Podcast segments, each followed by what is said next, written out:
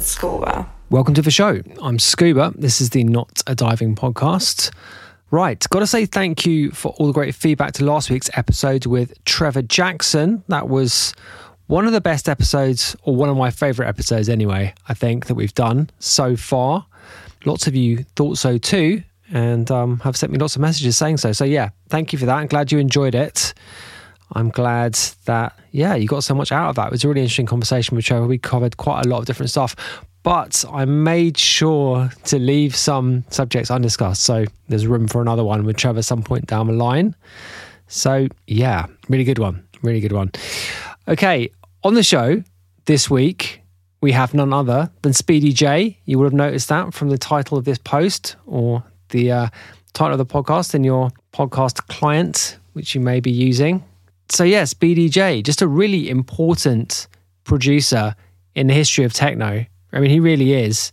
Like we're talking about a couple of things mostly in this conversation. It's a bit shorter than usual, but over an hour anyway. So we get pretty deep into some stuff. But two things in particular. First of all, his Stoor project, which he's doing nowadays, which is a improvisational performance project primarily, or at least that's where it's mostly inhabiting in the real world. It kind of started, well, it sort of first came into being in the public consciousness as a series of live jams during the pandemic, based out of his studio in Rotterdam. And his studio sounds pretty amazing. That's what we talk about initially. But it has subsequently become a thing that they do at various parties around the world, most notably at ADE, where they've done for the last couple of years a couple of really big shows each year. I'll put a link in the show notes to the YouTube footage of those parties because the whole thing's streamed, all seven hours or so of it. And it's, yeah, a collaborative live jam, basically. It's sort of reminiscent of what we talked about with Sebastian Mullaert, at his Circle of Live thing, back on episodes, I've no idea what it was, 60 something, I think, or maybe 50 something. But yeah, the, the principles are kind of similar, but it's a slightly different approach, subtly different approach. But yeah, Speedy J is the guy who's developed it and is kind of leading it. And it's just a pretty cool thing, really, as you'll notice from the YouTube footage. So yeah, we talk about that. And then we talk about, most importantly, for me anyway, most crucially, his album Ginger, which came out as part of the Artificial Intelligence series on Warp in the early 90s. Now, artificial intelligence was just crucial, I think, for the development of of everything really of, of this kind of music. It really, really was. It was a series of albums by people like Autechre, Aphex Twin as Polygon Window, Richie Hawtin as Fuse, and a few others. I'll link to the uh, the full list in the show notes as well. But it was basically what gave birth to the IDM genre. And that's obviously a genre which came slightly maligned subsequently. But I mean, that series of, of albums is just incredible. And if you're not familiar with it, then 100% go and check it out right now. So the Speedy J contribution was this album called Ginger, and it's the 30th anniversary of it. So we talk a lot about that too, which was really great for my 14 year old or 15 year old self to be able to dig into that album with him. So yeah, that's what we're talking about this week. Before we do that, a reminder that you can support the show. We've been doing a pledge drive, but that's over now. So I'm afraid you missed a chance to get a free t shirt. But fret not, you can still sign up. If you are enjoying the show, if you're getting a lot out of it, then we'd be very, very grateful. If you saw it in the kindness of your hearts to support us, either on Patreon at patreon.com slash scuba official or via a one-off donation, which people do via scubaofficial.io slash support. So yeah, that would be great if you did that. If you don't want it, if you can't afford it, that's also cool. Follow the show wherever you're listening to this podcast. Hit the follow button, hit the five star button on the review thing, and leave us a review as well. That'd be good, wouldn't it?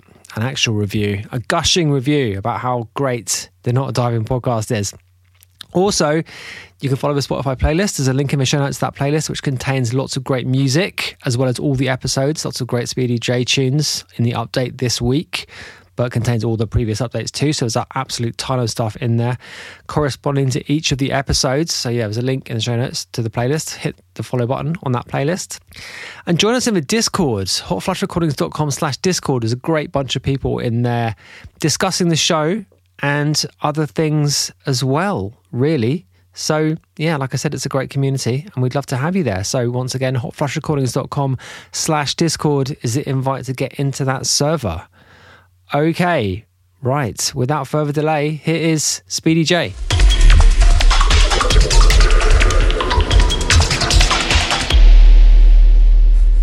Speedy J, welcome to the show. How are you doing? I'm good, thanks. How are you? Yeah, I'm okay. I'm not too bad. I actually got a bit of a cold, as you may be able to hear, but uh, I'm I'm just about doing all right. Well, you you sound fine. Okay, okay, that's good. That's good. Where are you at the moment? Um, I just built uh, a little microphone setup in the studio. Um, haven't used the microphone for a while, but so I had to uh, make a connection. But um, yeah, it seems to work. Okay, so this is your studio in Rotterdam, I take it. Yeah. Yeah. Okay. So I wanted to kick off by talking about the Stua project. Is that is that the right pronunciation? Actually, just just to establish that. Uh, yeah, store. Store. Right. Okay. Yeah. So um, I've actually just been watching the perform one of the performances from ADE. Uh, all, I had it on all morning. Actually, it's it's it's fucking great, man. It really is. Like it's so cool. Oh, thanks. Yeah. T- tell me about the whole thing because I mean, I've having read up on it a bit. Started in 2018. Is that right? Um, well, yes, that's the that's the year when I got um, when I got when I moved into the bunker where I am now. Um, because that was something that I was after for a long time before I actually found the space. Um, you know, I, I wanted to to have a place where um, I would I would be able to build a studio, and other people would be there too, like you know other musicians, DJs, and uh, graphic designers, blah blah blah. You know, just people that are on the same kind of uh, mindset and um, not really to hang out and do you know play PlayStation or whatever, but just to you know run into folks that are uh, doing something that is along the lines of what I'm doing, and um, just uh, as a an environment that is uh, um, fruitful and uh, inter- interesting. Uh, I don't mind working by myself, but yeah, I just like places where there's um, a, a some sort of buzz. You know what I mean? Uh, so I moved into this bunker. I found it. It's right in the center of my hometown, Rotterdam, and um, uh, basically start slowly started to set it up as um, my studio as well as a facility for collaboration. Uh, all sorts of collaborations. Um, and uh, the first thing I started out doing was invite people and um, yeah, just collaborate uh, with a focus on live recording, so live music, because um, that's something that I've always uh, appreciated. Um, I guess it's a lazy and fast way to get results very quickly.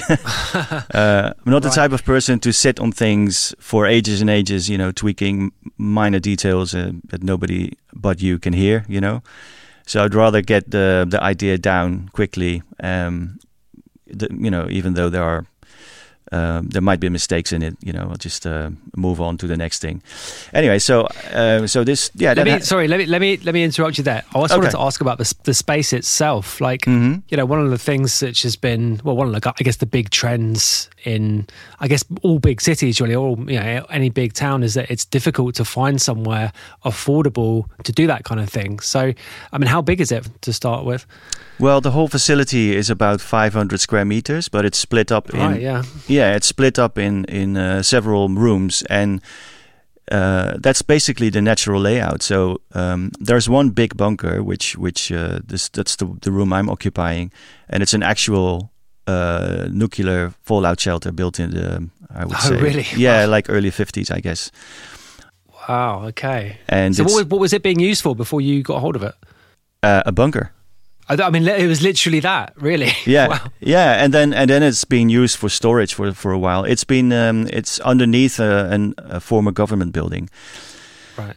Uh, which was um, yeah vacant for ages. You know, like uh, uh, it's a bit of a hidden place. Just uh, it's it's right downtown, but not one of the main streets. You can, you kind of have to know where it is. Hmm. Um, but anyway, so it's uh, yeah, it's it's pretty. It's it's a nice. It has a natural layout. You know, reinforced walls, um, so you can make as much noise as you like. It's uh, it's perfect for for studios. Yeah, amazing, amazing. Um, so, but yeah, I mean, I'm I don't know what it is, but I'm still I'm still uh, you know my my fire starts to burn when when I see like a concrete bunker with uh, you know uh, neon light and all that stuff. You know, yeah. it's like the early rave vibe, I guess. And, and um, um, yeah, that's the vibe that is still here. It's like uh, just a found space, uh, very raw. There's no sound. Uh, no fancy sound uh, proofing or anything. It's just all found materials from other floors in the building, sort of repurposed for the for the goal and um, yeah, bit by bit, you know, just by moving things around and tweaking the the room and the position of things, uh, ended up with a, a, place that's very productive, sounds great, and uh, just has a very inviting vibe to to you know to roll up your sleeves and get something going. So that's that's that's the result of um, you know moving into this. Uh, and anyway, so um, yeah, so I started to to invite people um, to collaborate, uh, you know, friends, and you know, there was no real curation going on. It was just fun. Hey, you know, like, do you, would you like to swing by and record a record for a few days and see what happens? Mm.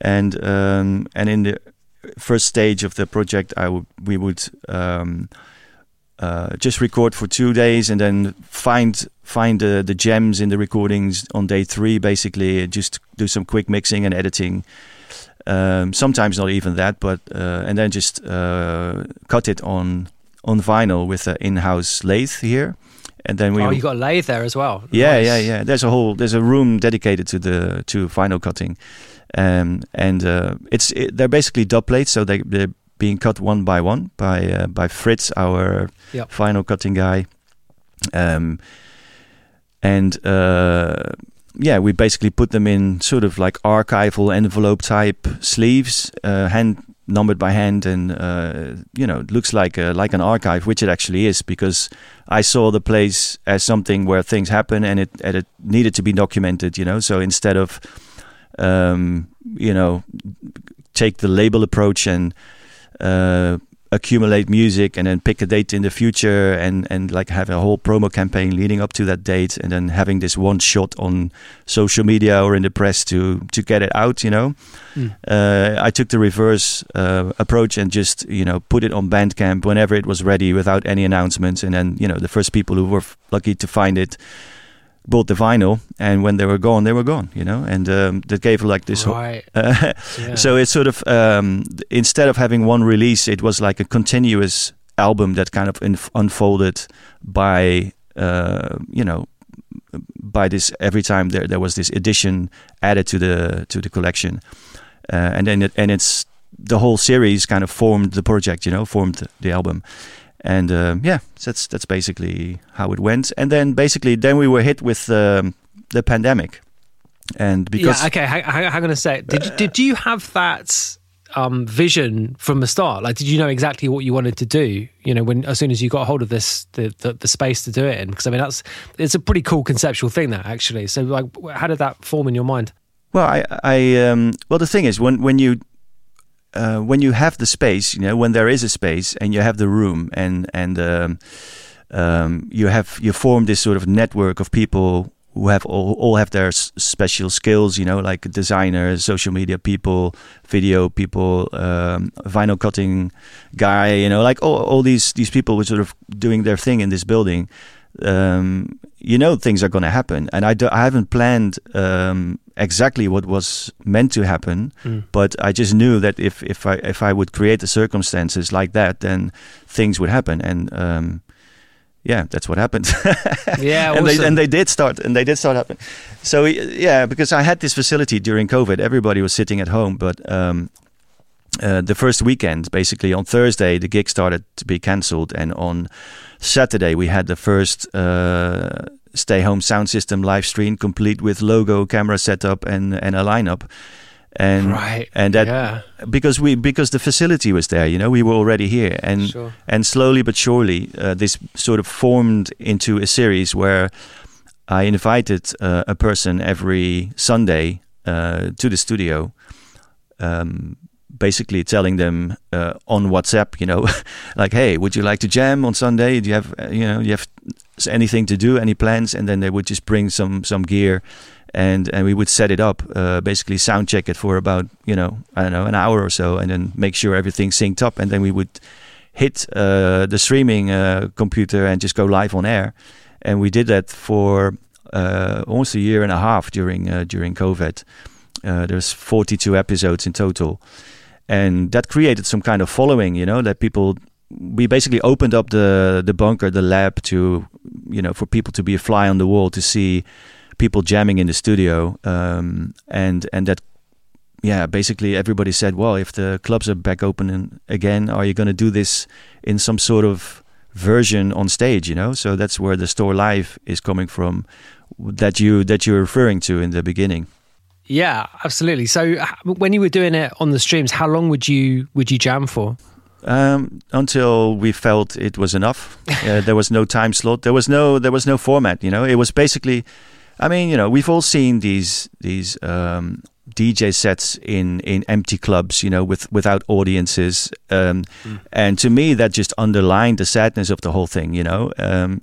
Um, so uh, basically, this was the complete opposite. It was like trying to create like a sort of homey, um, intimate atmosphere with people um, having fun, making music together, um, and then just have the audience give the audience a little bit of a uh, opportunity to have a a peek into that situation. You know, there it was never meant to be a dance floor um, uh, session. You know, there there were there were sessions that were absolutely banging, but there were also ones that were just uh, you know experimenting with noises and uh, anything. You know, like the, whatever we felt like doing. Um, and I must say, when when the necessity of being functional with your music disappears, um, all kinds of other avenues open up. Um, also for the people that I was jamming with. You know, they saw it as an opportunity uh, to do something they've always, you know, uh, tried to do or you know, but never really got the chance to do or whatever. You know, so it's gave some freedom and uh, opportunity for that as well. So. So I had um, Sebastian Mullaert on to talk about his Circle of Live thing, which is a, there's some similarities I think between what you guys are doing and the kind of oh for sure yeah yeah yeah yeah. So I mean uh, it was it was really interesting to talk with him about how you know improvisation kind of works in his mind and how and and in practical terms how they are able to do it in a way which kind of makes sense.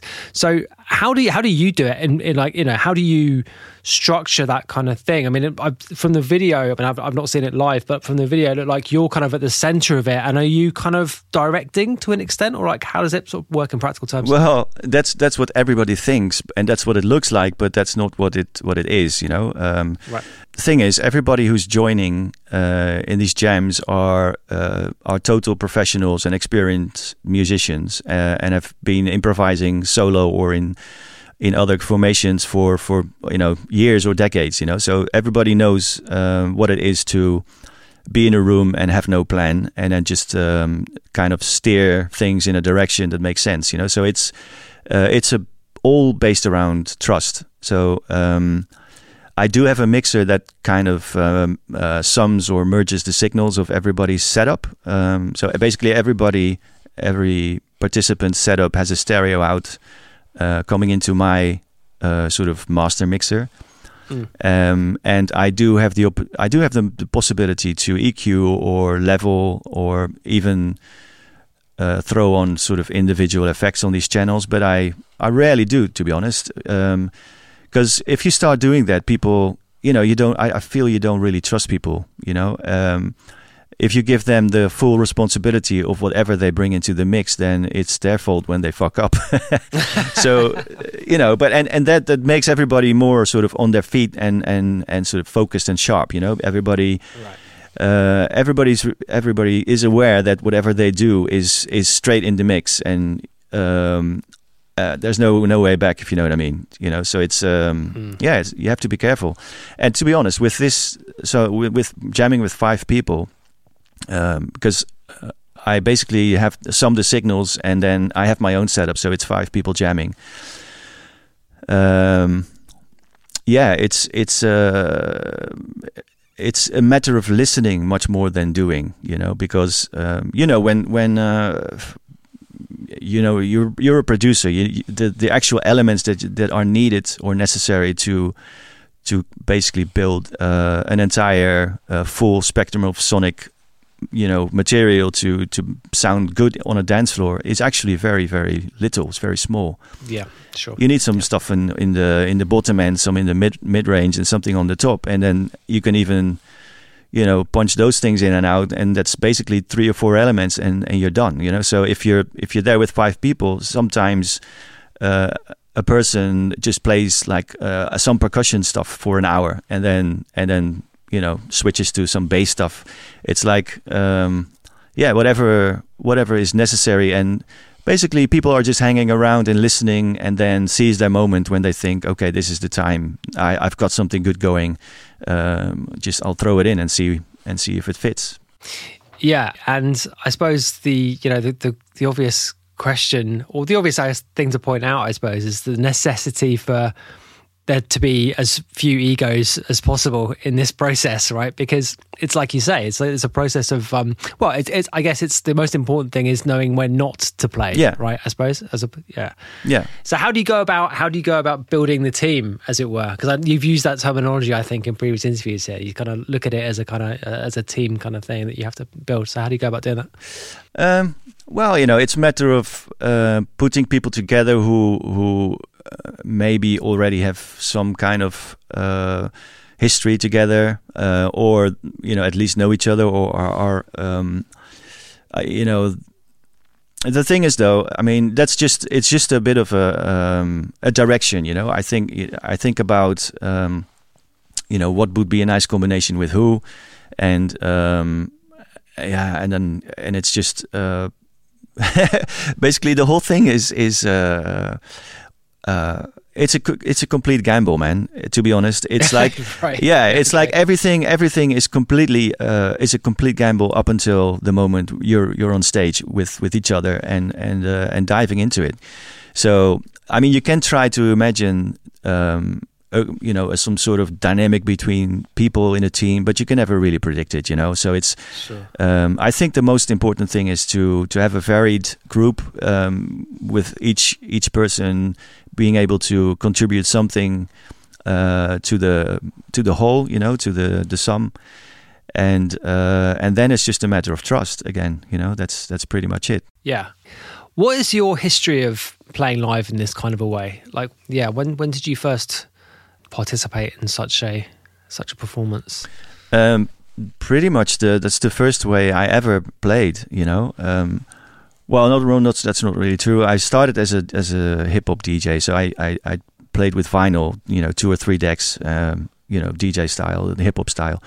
Mm. Uh, but then when uh, that was sort of mid to late 80s, and then when house and techno happened, I, st- I started to uh, incorporate, you know, drum machine to the setup, and um, so it's always been uh, it's always been live, to be honest. Um, and then when the setups got bigger, you know, with like a 16 channel desk and keyboards and shit, you know, lo- having a, a car full of stuff to lug around, uh, and then and the, the way of playing used to be having all these synths and drum machines uh, split out over the mixer, and then basically arrange everything there. Um, uh, most of the stuff, most of the stuff back then was sequenced, uh, you know, sort of pre-programmed sequences, and then make combinations between the one, the things that already were in the uh, the patterns that were already there. But uh, these days, with the Stoor live, it's basically uh, all completely improvised. So everything in my setup is running in step mode, and all the lines or all the programming and patterns are basically made on the fly. Uh, um, there's no presets, no memory. It's just modular synth, and you know, just uh, start fucking around and hope for the best. yeah, totally.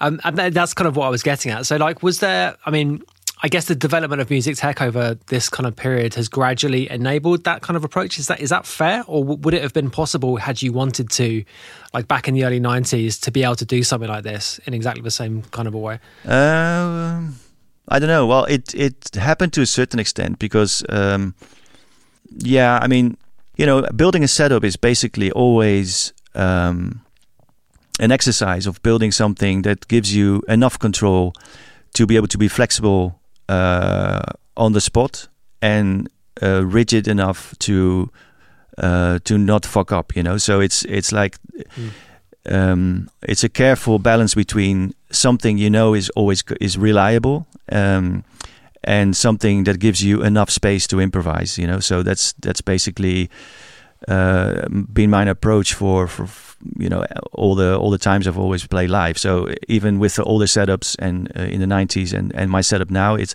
I know I I can always get something with the setup I have now. Uh, but what uh, what is going to happen, I don't know. But the the the actual amount of um, technological possibilities is limited. So it's just a very simple setup. It's like two synth voices, uh, which each have a, their own sequencer, uh, and one drum machine, which is split out. Um, all the individual instruments they are going through the modular to be able to you know sort of play with the color of the sound and or distort them or you know put effects on them and stuff like that mm. or filters um, and that's that gives me a palette that uh, that I can always find something that works very quickly but um, um it has enough flexibility to to really sort of uh, meander and venture off into corners or you know black holes and you know places where you never expected it to go. But so yeah it's a balance between those two. I think that's very important. Right. Yeah okay. And you know with um like collaborating with this kind of setup because I mean obviously five people is a lot mm-hmm. to kind of fit into this kind of thing. So like in terms of your in terms of how you develop this thing and over time the, the, kind of classic, I suppose, electronic duo doing this kind of stuff. I mean, I, have often said that one of the best things I've ever seen live was an Atom and Tobias improvised show, which was just awesome, so good. But I think, um, well, I mean, from what you're saying, and I'm, i can I can imagine like the more people that that are doing it, the more difficult it is, I suppose, to, to get right. Is that, is that fair observation? Yeah. Uh, well, yeah, there's more people uh, who can fuck it up. Yeah, so uh, right, okay, that's the kind of main variable. Yeah, I, I guess so. Yeah, uh, yeah. Like I said, uh, it's it's a gamble, but but that's why uh, the people that are invited they have to get have some some kind of experience, you know, and. Um, but you know, the thing is, though, we we do have like a Zoom call uh, a few weeks or a week before the show, just to you know have this sort of personal conversation about. Uh, uh, what can what they can expect or what just to just to kind of get a get a general vibe of, of how people um, gel you know personally um, and um, uh, people people make it more complicated in their heads that's something that that always uh, occurs to me. They think it's more difficult than it actually is because, um, yeah, once they're on stage and they realize, oh, okay, I can just take it easy. There's eight or seven hours of this, you know, and I don't really have to make any kind of rush, or um, I don't have to uh, to feel impatient or. Um, I can just take it easy and just make my point whenever the occasion arises, rather than um, you know I have another half hour left and I haven't seen any hands in the air. You know what I mean? That's that's the usual. so everybody, yeah, everybody that, just actually that was the that was sorry if I can just interrupt you. Yeah, that, that was the kind of question I was going to ask. Like, does, does doing it for longer paradoxically kind of make it easier? Yeah, for sure, because absolutely, it's, because it's more relaxed. Yeah, yeah, yeah. for for yeah. sure. That's that's the. It would never be possible um, to do a show like this and have just ninety minutes because yeah, every time we do it, this this was the fourth time last ADE or the fifth if you count the the, the pandemic Berlin one in El, at Else. Um, you know, every every time the um, the first two hours are kind of messy and just uh, uh, I wouldn't say real messy, but you can feel that people are feeling each other out, and uh, there's there's still a bit of a rush feeling in in the set, and then at some point all these sort of nerves and all these uh, um, expectations they are completely off the table. You, you can just feel these moments uh, sort of arriving when everybody thinks, okay, another six hours to go. I'm gonna I'm gonna you know do a little bit easier. You know, I'm gonna just uh, take it a notch back and and just see what happens. And that's that's the moment when things start to gel and and when things happen that. Uh, that feel completely uh, natural and um, um, planned even sometimes, uh, but they are not. You know, they're just happening. Yeah, I suppose it must be quite must be quite freeing in a way. You know, and actually, when I was uh, as I was listening to the ADE show from from this year that I was this morning, like it, it really did occur to me that.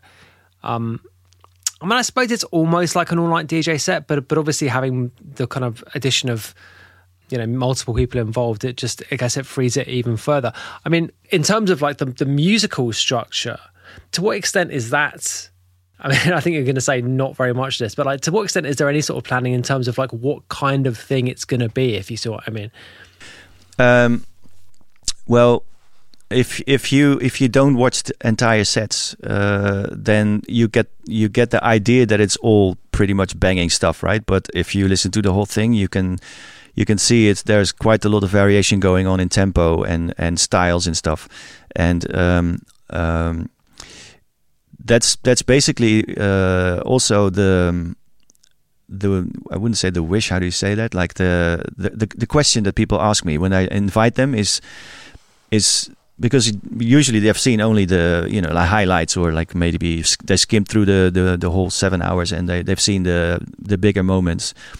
Um, and they ask, well, is there any room to to maybe start ambient for the first hour, or you know, just without beats or whatever you would call it, you know, just uh, and maybe do some dubby sections, or maybe just uh, really fast sections, like go into sort of drum and bass territory.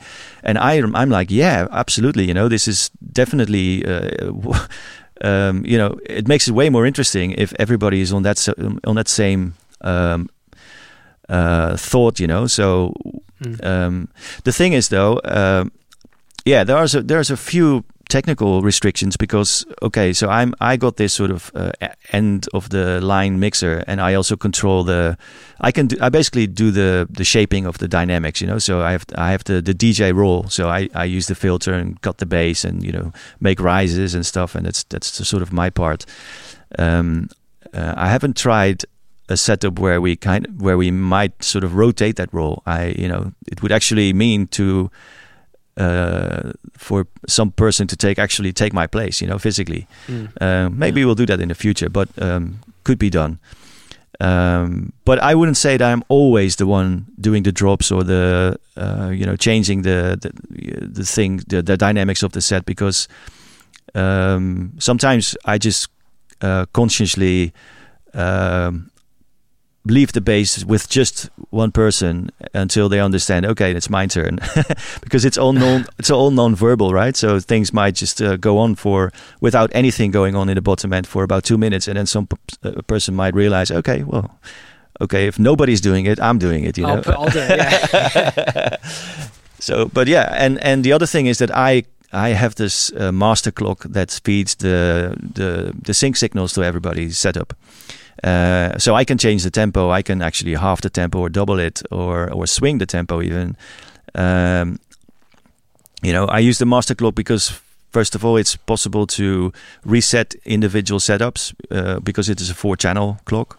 Uh, so if somebody starts to run out, I don't have to restart the whole thing, but I can just restart an individual setup. And sometimes people come over to me and do it themselves.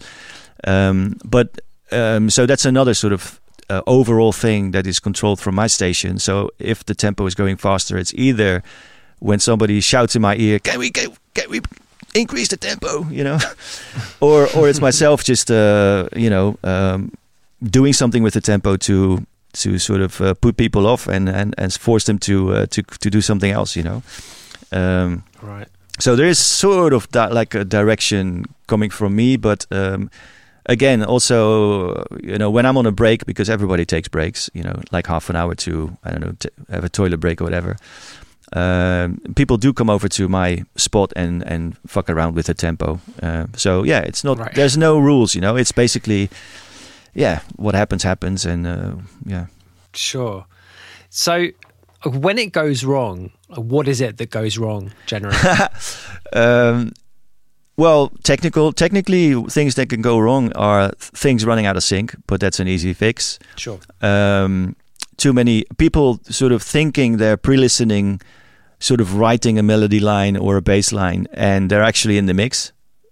You know, so they're basically just you know putting in random notes and everybody hears the blip blip blip blip blip you know just uh, completely dissonant and, and unplanned that's something that goes wrong sometimes um, and other than that, what's wrong? You know, I mean, uh, it's live, it's improvised, anything can happen. So uh, people in the room know what's going on, and the musicians as well. So everybody kind of embraces those mistakes. You know, it's like that's that's what happens if you put five people together and they have no plan.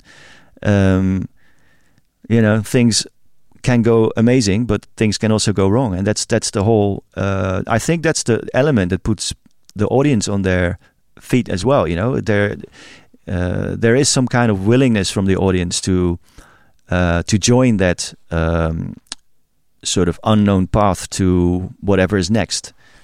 You know. Yeah, improvising it, it, uh, as as an improviser, as a as a musician, when you're on stage in this, in in in these conditions, you are basically as much a spectator uh, to the whole thing as the, the, audience is a spectator because nobody knows what's going to happen even the next second. You know what I mean?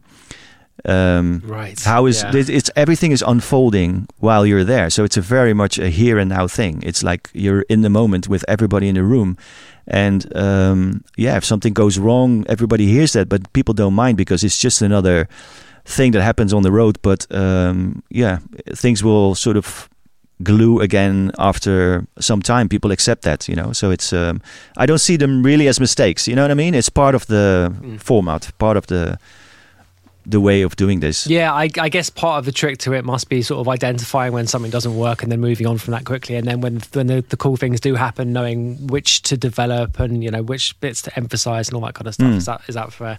Yeah, and and and most things that that. Uh, that are sort of uh, kept under control are are level things. For example, you know, somebody's synth might, you know, if uh, some synths, you know, they they are quite stable in level. Whenever whatever you do with the sound, some synths they become fucking 20 dB louder when you when you put the filter open. You know, something like that. So that's something that right. that all of us are kind of trying to keep under control. Um, and um, um, yeah, so I, I I must say that the um, to completely describe what's going on, it's also the fact that we are in the middle of the room. You know, it's a whole different setup than being on stage and mm. having this distance to to an audience.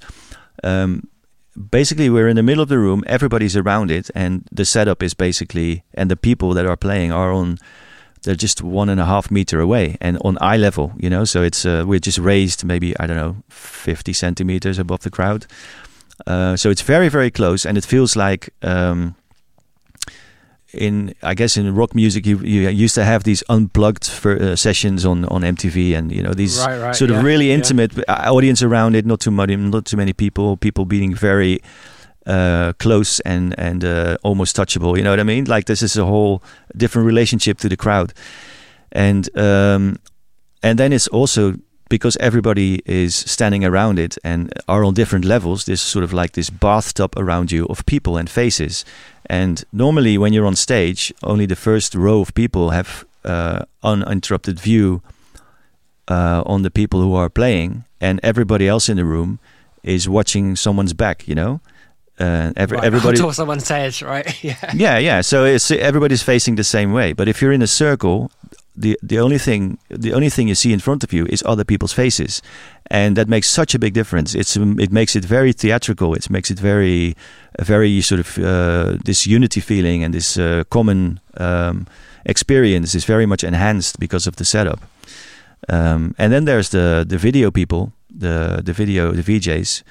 Um, they work along a similar um, setup as I do with the musicians. So there's one person kind of deciding what signals are coming are, are being displayed on the on the big monolith video wall above the performers, and he they work with um, several sort of you know VJs or video artists who are generating live video um, and basically VJing and then sort of jamming together on whatever is going on in the music, and then it, the whole thing forms this total experience where the the lights, the video, um, you know, the music is just all trying to complement each other and uh, create this going from sort of scene to scene, you know, in in on the night.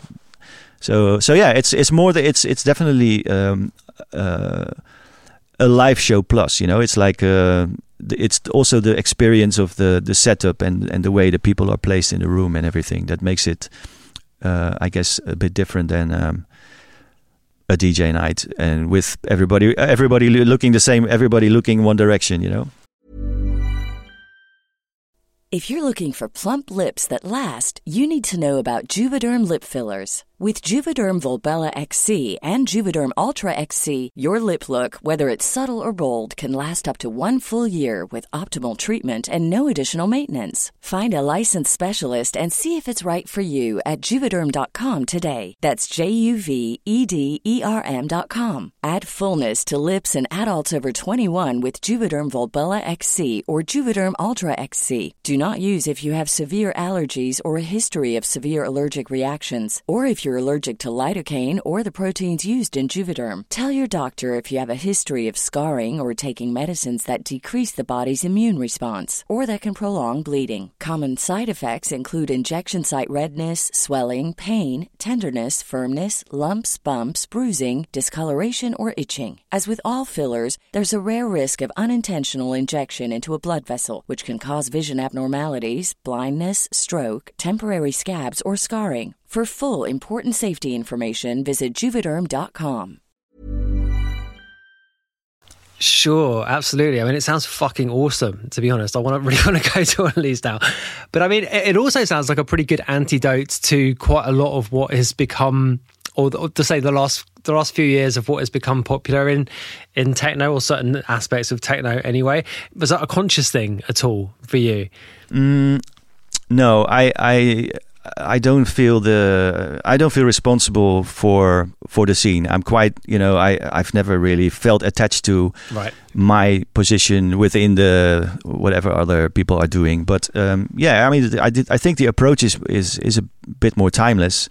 And and depends on much longer arcs and longer concentration spans than uh, some of the other stuff that's going on for sure. Yeah, but it's not it's not to prove a point. It's just because that's what I like. Right. That's a diplomatic way of putting it. No, that's really how I feel about it. Yeah, yeah, fair enough, man. totally. So it's it sort of reminds me of um well, I mean, it's a general approach. I mean, I, I always talk about going to Labyrinth Festival and how much fun I've had there, and with with a kind of similar, I guess, overall approach to things. And that's where I saw the Atom and Tobias set actually, which was just yeah, just like I said, incredible. But yeah, I mean, I do think it's um a sort of organic, if I can use that word. I'm not sure if it's a, quite the right word to use, but it, it feels like a more organic approach to you know, what is I think at its heart kind of improvisational music, techno. I mean, do you think that's true? Is it is it a kind of improvisational art form generally? Mm, well, I mean, there's there there are many approaches. You know, um, there there are the approaches where you rely on on pre-recorded uh, stuff like other people's records, or you can.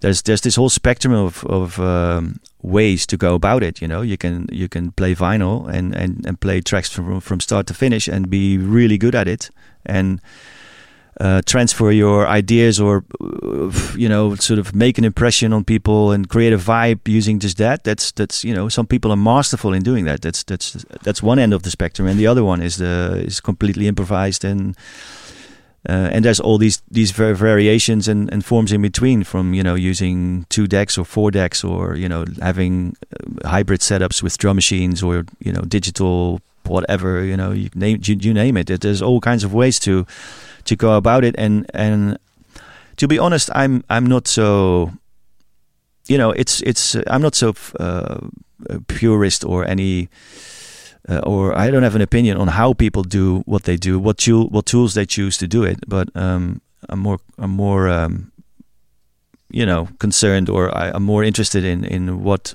what they convey. You know, what what is the what it, you know. Their I, I want to hear their voice. You know, their um, their their take on things. Um, Yeah.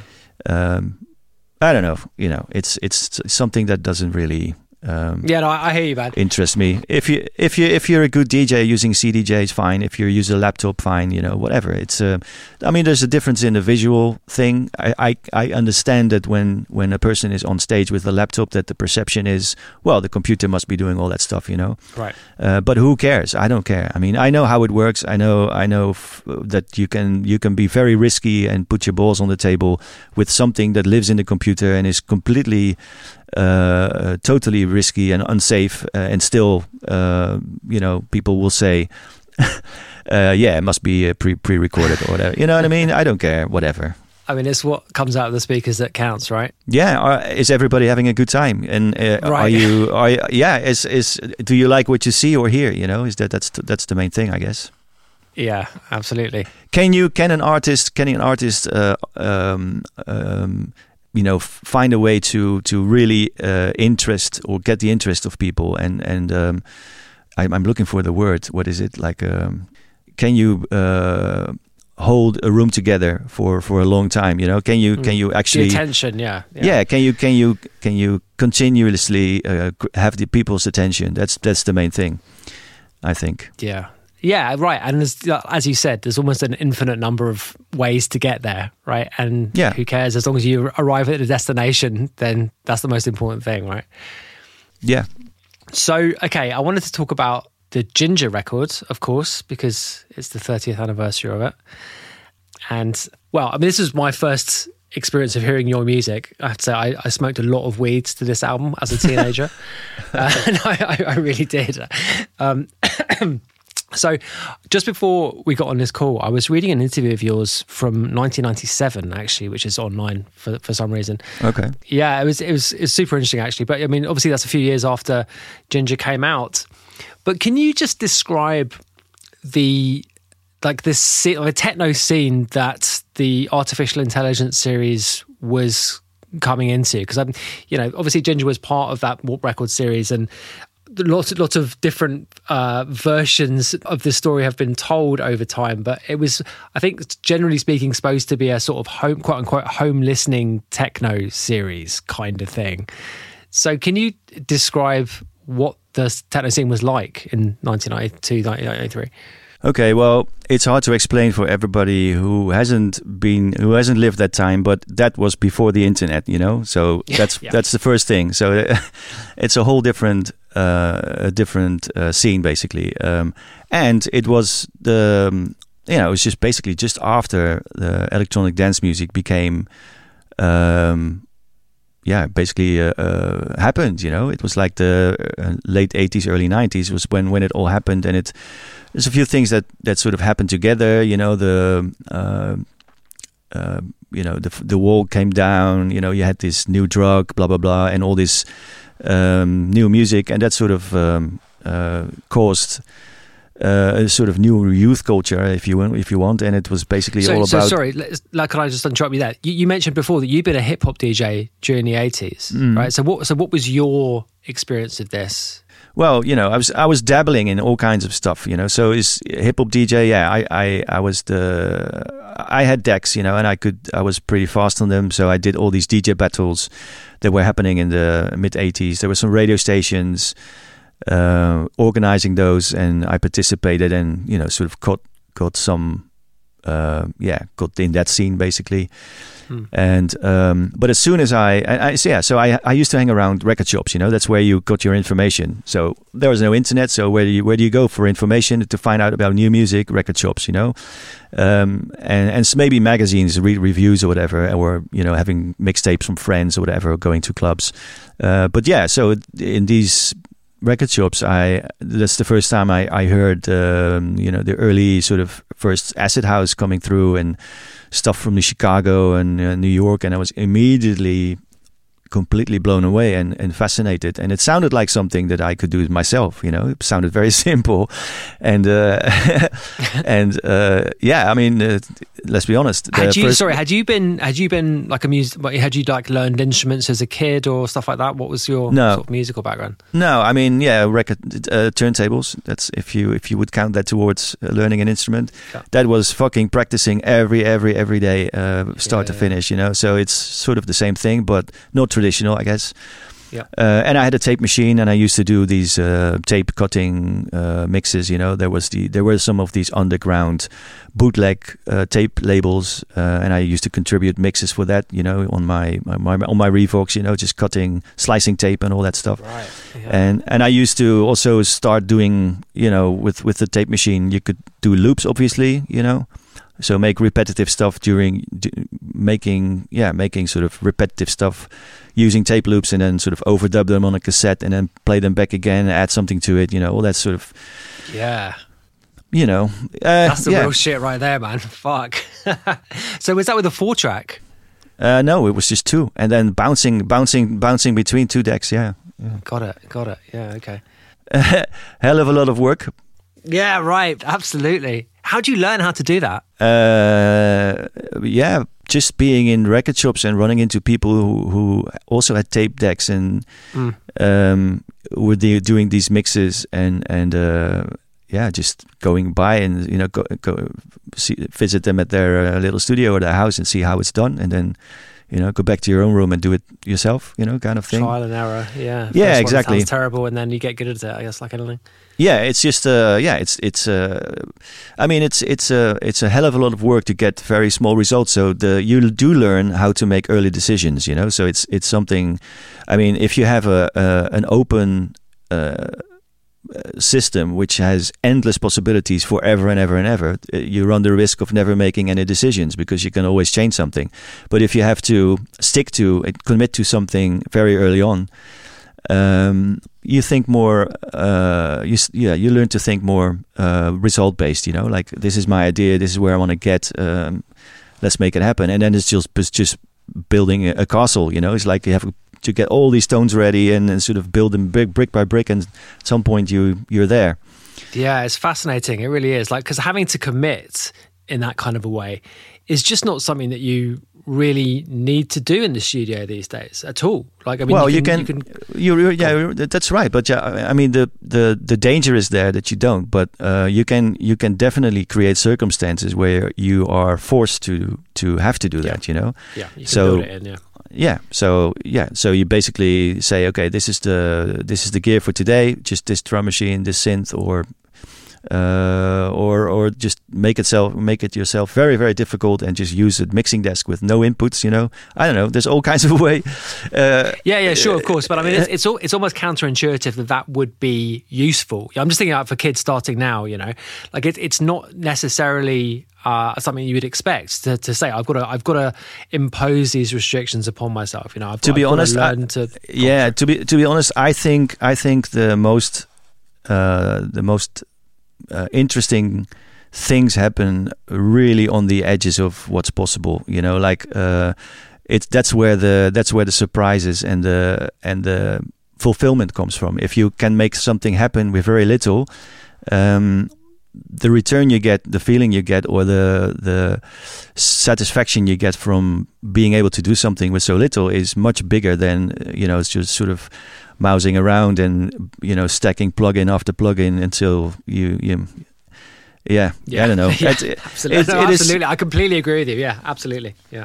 I mean, it. Uh, it um, yeah, I st- I started making music not because it's um, I have to make tracks. I started making music because I I think the process is interesting and uh, I love to be uh, I love to you know challenge myself and and see what I can come up with. You know, and um, Mm. um, yeah, that's just much more satisfying to me than um, uh, sort of Lego a track together. yeah, yeah, that's a good way of putting it. Actually, yeah. Anyway, sorry, I, I interrupted you. You were you were talking about um guy getting into uh, making tracks in the first place.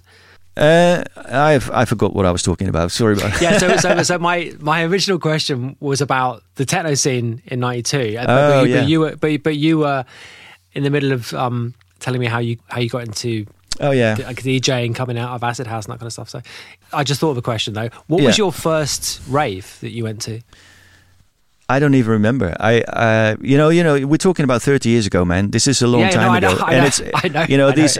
I didn't keep any calendars on what happened when, um, but Yeah, okay. Well, what's the what's the first like exp- like you know important experience in your head?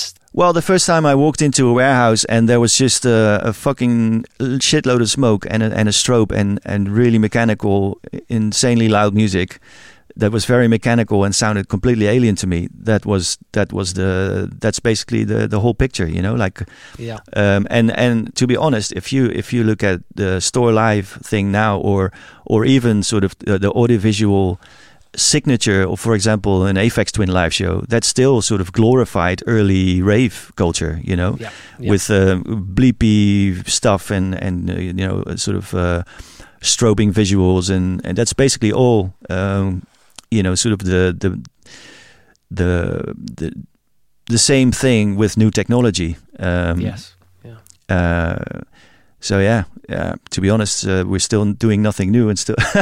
Yeah, Uh, exactly. you know, exactly, it's just yeah. uh, just keep, keeping that thing alive. Uh, now, not keeping that thing alive is the wrong way to say, it, but just um, it, it definitely made a big impression because uh, it was so different from anything else that was there, and it was also I wouldn't say secretive, but it had this kind of. Uh, this is us against. Uh, it, this is just for us kind of feeling vibe, you know, because right. it it was not on the radio. Nobody was uh, playing it on the radio or in, or let alone any other, you know, like TV or whatever. It was just a complete, um, you know, a culture that was for and from the people that were involved in it, you know, and um, Yeah, like a real underground culture in a way. yeah, and is, ev- um, yeah. and everybody, even the people who came came to to dance, you know, they made much more effort to dress up, and you know, the they were as much the participant and the uh, in the whole thing. Then there was less distinction between audience and and performers. Uh, even in the beginning, some people didn't even know there was a DJ. You know, there was some they were tucked away somewhere in the on the side of the room. You know, there was not Mm. dancing with everybody face to the DJ. There was people just sort of jumping around the around the room without. Uh, you know, they were just having a, a party with each other rather than um, coming to see a DJ. You know. yeah. Anyway, so but you know, I don't know. uh, To be honest, I, I really don't like talking about the past too much. You know, because the, the, you run the risk that that it becomes sort of. Um, glorified as something that is legendary or whatever but it was just us you know people like um, who were in there um, who stumbled upon this thing uh, they were just um, very un- unaware that it would ever become something that it would ever outlive uh, a few years you know what i mean it was just uh, Sure. completely amateurist and uh, and without any expectation so yeah Yeah. nobody knew what they were doing it was just there Totally, yeah, and I'm, you know, I'm sorry, but I, I am going to have to ask you about the past because we've got to talk about this album, and unfortunately, it's, Oh, yeah, it's yeah, yeah. quite a long Okay. time ago. Yeah. So, um, I mean, how did it come about that you made this record that got signed to Warp? Like, had you did you get signed and then made the record, or was it the other way around? Like, how did how did it work? Yeah, well, it, in in the in those days, it was very common. You would um, uh, send tapes to all kinds of labels on the, and and then have things released on the on their different names. So I was in touch with uh, a bunch of labels, and the, I think the th- the one that that got me in the in the public eye was probably uh, when I started releasing stuff on Plus Eight. Yeah. Um, John uh, John Acquaviva was running that at the time, and and Richie was uh, Richie Hawtin was was uh, his uh, sort of partner in in doing that, and they were as they were same age. You know, we were probably 19, 20, Mm. 21 when when we when when we got in touch, like uh, right at the beginning, and. Um, uh, yeah, so I sent them a bunch of uh, cassette tapes, and uh, I had like uh, you know dozens of tracks on there, and um, and they call, they they they said, well, there's at least uh, two or three EPs in there. Let's go, you know. So I, I flew over there. Nice, Yeah, so I flew over there and and right, right, because they're in Detroit at this point, right? Still, yeah, in Windsor, uh, in in, uh, Yeah. in in Canada, just across the river. yeah, Um, so, uh, so yeah, we we just basically, um, you know, sort of uh, in the very early stages of of, uh, of our careers, I guess, and and. Um, they had a label, and uh, and there was there there was at the time already this sort of mythical thing around Detroit, you know, about the you know around the early releases, the underground resistance stuff, uh, Derrick May and KMS, you know, all that stuff, Metroplex. Um, so it had this, it already had this sort of um, stature or or I don't know attraction. yeah, kind of aura. Yeah, absolutely. Was yeah. was that the first time you'd been to the states? First time ever in an airplane, man. Really? Wow. Okay. Yeah, it is go. ni- 1990. Yeah, yeah. So um, anyway, so so I uh, so I signed to to to Plus Eight, uh, and they uh, uh, at the same time Warp was in their early stages. I think they had like eight or nine releases out before they had the this idea um, that um, you know all these people who were doing 12 inches used you know th- th- okay so let me start over people were releasing stuff on 12 inch. That was the norm you know? So you would si- you would send a tape to a label. They would say okay this is the a side you can do something freaky on the b side. All fine you know? We just want that banging track and and then uh, we'll do a release. Um, and so B sides or B two sides were usually the the place where you would stick your sort of more experimental thing or your sort of more home listening thing or your weird track, you know. Um, and um, and Rob Mitchell at the time of Warp, he noticed that, you know, he noticed well, this these these people making music, very functional stuff for dance floors, but they can also do that. What they also do is do sort of these chilled out, dubby, you know, sort of listening versions of of that music. Let's do an album because you know you know how early rave culture was like. You know, you had this party, and then you would go to some person's house and hang around and yep. spend the whole morning sort of uh, spacing out on uh, on on what you know sort of strippy music and um, I think the thought was uh, let's do an album series that is um, that sort of portrays this music as a as an actual serious genre, you know, rather than just uh, uh, stuff that makes people jump, but also these musicians also need a platform as musicians. I think that was the that was the intention.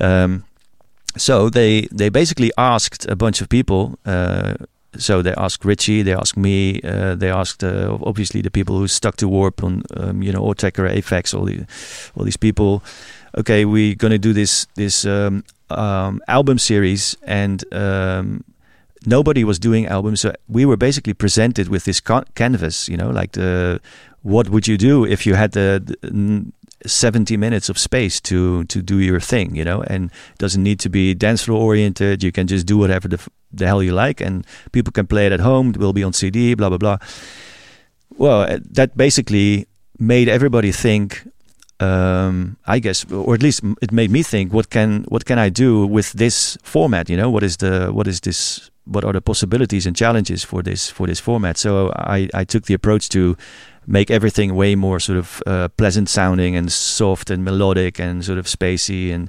um, because if you don't have the uh, you know if there's if you don't have the, the necessity to make it really really punchy for for you know, like a club mix and something that sticks to vinyl. If you can just do it, do whatever you want, and sonically, then you know that was my idea behind the album. You know, do something which has its roots in the dance floor, but still has um, an angle to it which makes it easier to digest when you when you're listening to it at home. I mean, I'm just looking at the list of albums now in the series, and it's it's it's crazy because they're all so good. Uh, the Polygon Window album, the Black Dog, B12, Fuse, your album, and the first Autechre album. I mean, yeah, it's a really incredible body of work that you guys collectively came up with. So, and, and it actually makes complete sense, you know, when you describe it like that, um, because it's a it's a fairly common approach, I think that that was taken, but they all sound. Yeah, they all sound like the well, unsurprisingly, like the artist involved. But like you know, I mean, it, it really it's it's a really noticeable kind of like individual take on on the same kind of uh, idea. It's just yeah, it's, it's, amazing. So how long did it take you to to to make it roughly? Do you remember? Um, no, but I don't think it was very long. Um, because I was I was basically making music every day, you know, and and uh, I I would say I don't know, it's maybe uh, three four months, something like that. Yeah. And do you remember what your studio setup was like at the time? Yeah, it was basically you know the the classics, you know, like the the stuff that everybody was using, like 909, 303, 808, like the Roland uh, series, and then uh, Juno 106. Uh, uh, some sample. Uh, I think I had a 950, an S950 Akai. Uh, main main drum machine was the R8 because it it. Uh, I used to also use that as a sequencer, so to trigger one shot samples and uh, yeah, mixing desk, bunch of effects, you know, just the old school 16 channel or 24 channel. I don't even remember how many channels, but just have all these instruments coming coming out to the desk, split them there, and then just uh, use the desk as sort of like an instrument. Because I think most of the tracks, um, in exception of a few, are are live takes as well. Right. So they're they're basically just running uh, sequences running, and then uh, press start, and then just sort of arrange it by hand. You know, just punching stuff in and out. Yeah, wow. Awesome. Awesome. Would that have been the same studio that you were talking about in that interview from 97 that I read today, which was the top floor of a flat that you were living in in Rotterdam? No. Uh, No, okay, that was before. It was before that, and uh, that one, the one that that was in that interview, that's the place where I recorded the stuff when I was on uh, Nova Mute. Right. So the Public Energy Number One album and Shocking Hobby, that was all recorded there. Yeah. Okay. No, it's, it's funny actually because yeah, the subsequent albums that you made in the nineties, they kind of get more, well, progressively more experimental and progressively more, I guess, um, what's the word? Not hard, but like, I mean, I guess they're they're less easy listening if you know what I mean. They're less, they're less kind of like as you as you described, like you know, stick something on when you get home from a rave that's going to be kind of like nice and pleasant. And actually, that's it's sort of similar to the, the other artists that, that contributed to the artificial intelligence series. I'm thinking particularly of Like as the 90s went on, the music became gradually more more experimental, I guess. So, I mean, can you comment on that? Hmm. Um, well, uh, I don't know. Uh, well, first of all, experimental is never the has never been the the goal. You know, I, I've never said to myself, "Let's do an experimental album." You know, because Right. the whole process is an experiment. So it's whatever I do, whether it's uh, whether the outcome is is uh, uh, easy to digest, uh, than the sort of harder stuff or the more less accessible stuff. The the the process is always uh, trial and error. So in in a sense, everything that, that I've ever done is experimental. Yeah, yeah, Uh, But um, I don't know. I was just, I guess, yeah. Every every now and then, I just get bored with whatever I'm doing, and then uh, I'll try to to go down another avenue. You know, different, different, try a different thing. Mm. Um, yeah, mean, I can completely relate to that. Absolutely. yeah i you know the thing is if if you always do the same thing what what is there to explore you know so it's uh there, there's things you you you repeat of course because you know it works but um i always need something to explore you know i always need some kind of challenge uh to um to to yeah to be able to come up with something interesting because if uh, if that element is not in there in the process, then uh, yeah, I just I'm I just lo- lose my focus and my interest. Um, so yeah, I, I I'm I'm very much working more from an from aesthetics. Uh, you know, I, I I I have like an aesthetic in my mind, and I try to capture that, and then uh, whether it's danceable or whether it's uh, has more sort of unusual rhythms or or not not even or, or no rhythms at all you know that's that's secondary um i'm i'm sort of you know steering things towards a s- sonic signature rather than anything else Yeah, that makes sense. It absolutely makes sense. So, so the next question I had was like the term IDM basically came out of the artificial intelligence series, and obviously IDM is something that's well, I mean, it's it's a term that people generally speaking don't like very much, but um, you mean to what extent idm uh, intelligent? oh yeah intelligent intelligent dance music. yeah yeah, yeah, yeah, yeah. Like, to what extent did you feel like you were part of something like a genre at that point, you know, coming out of that kind of series? Because I think, like, obviously, it was very successful and it spawned a lot of.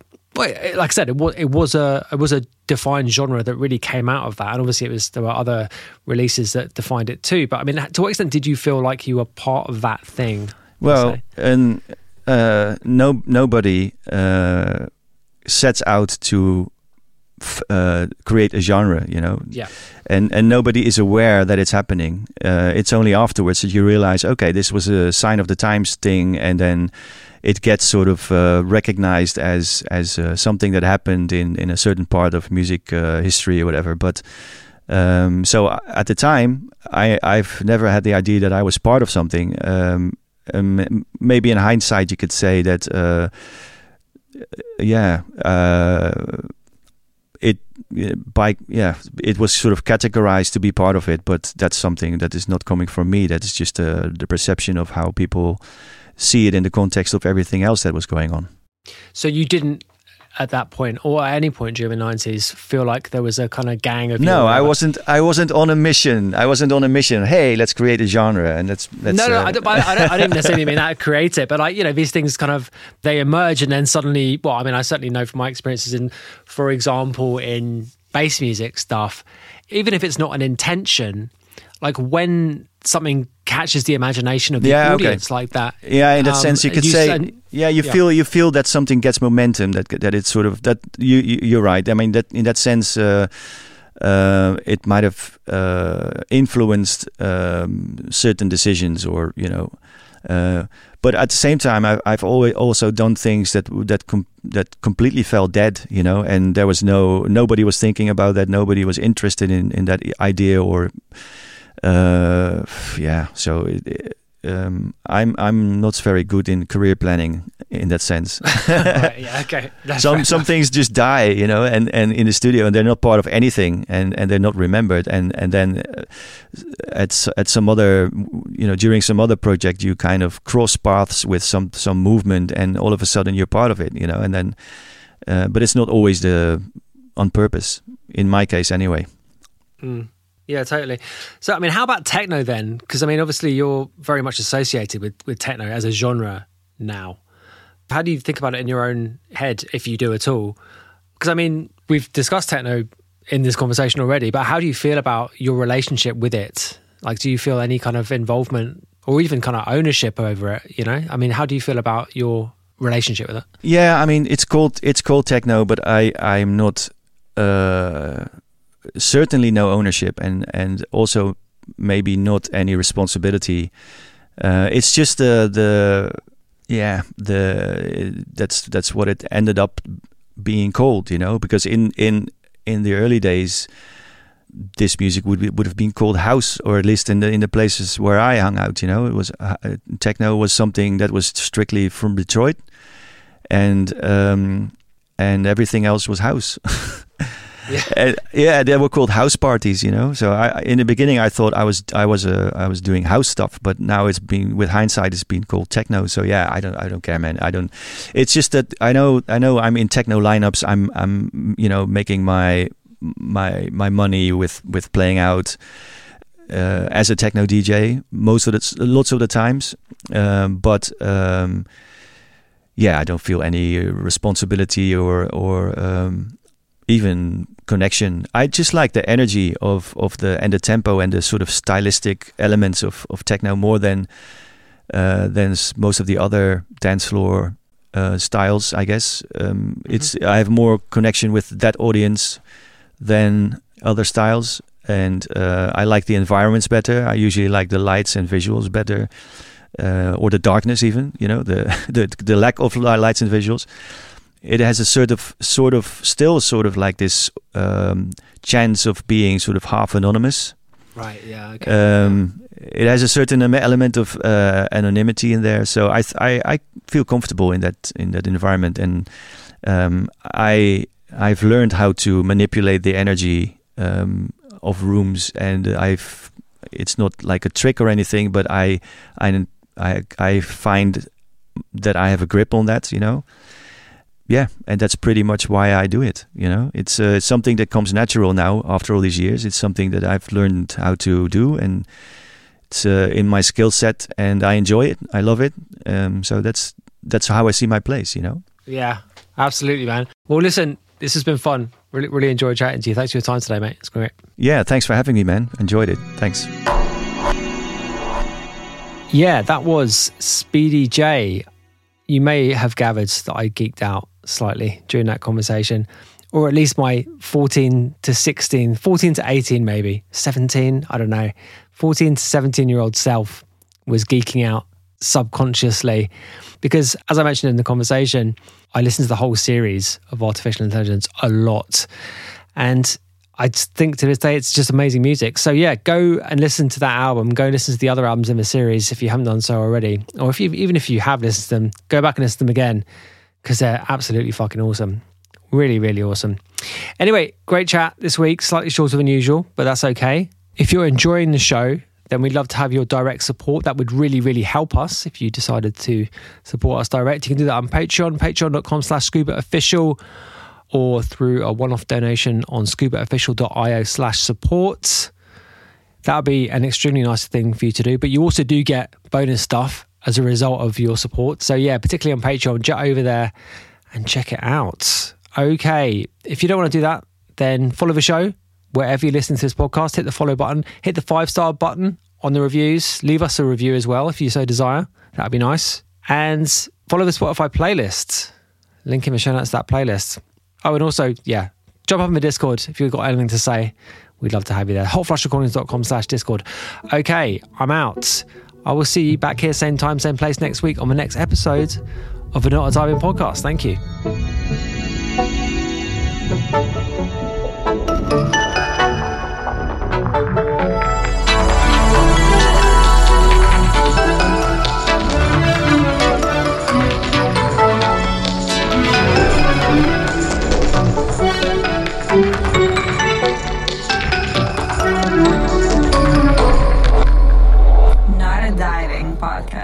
At school.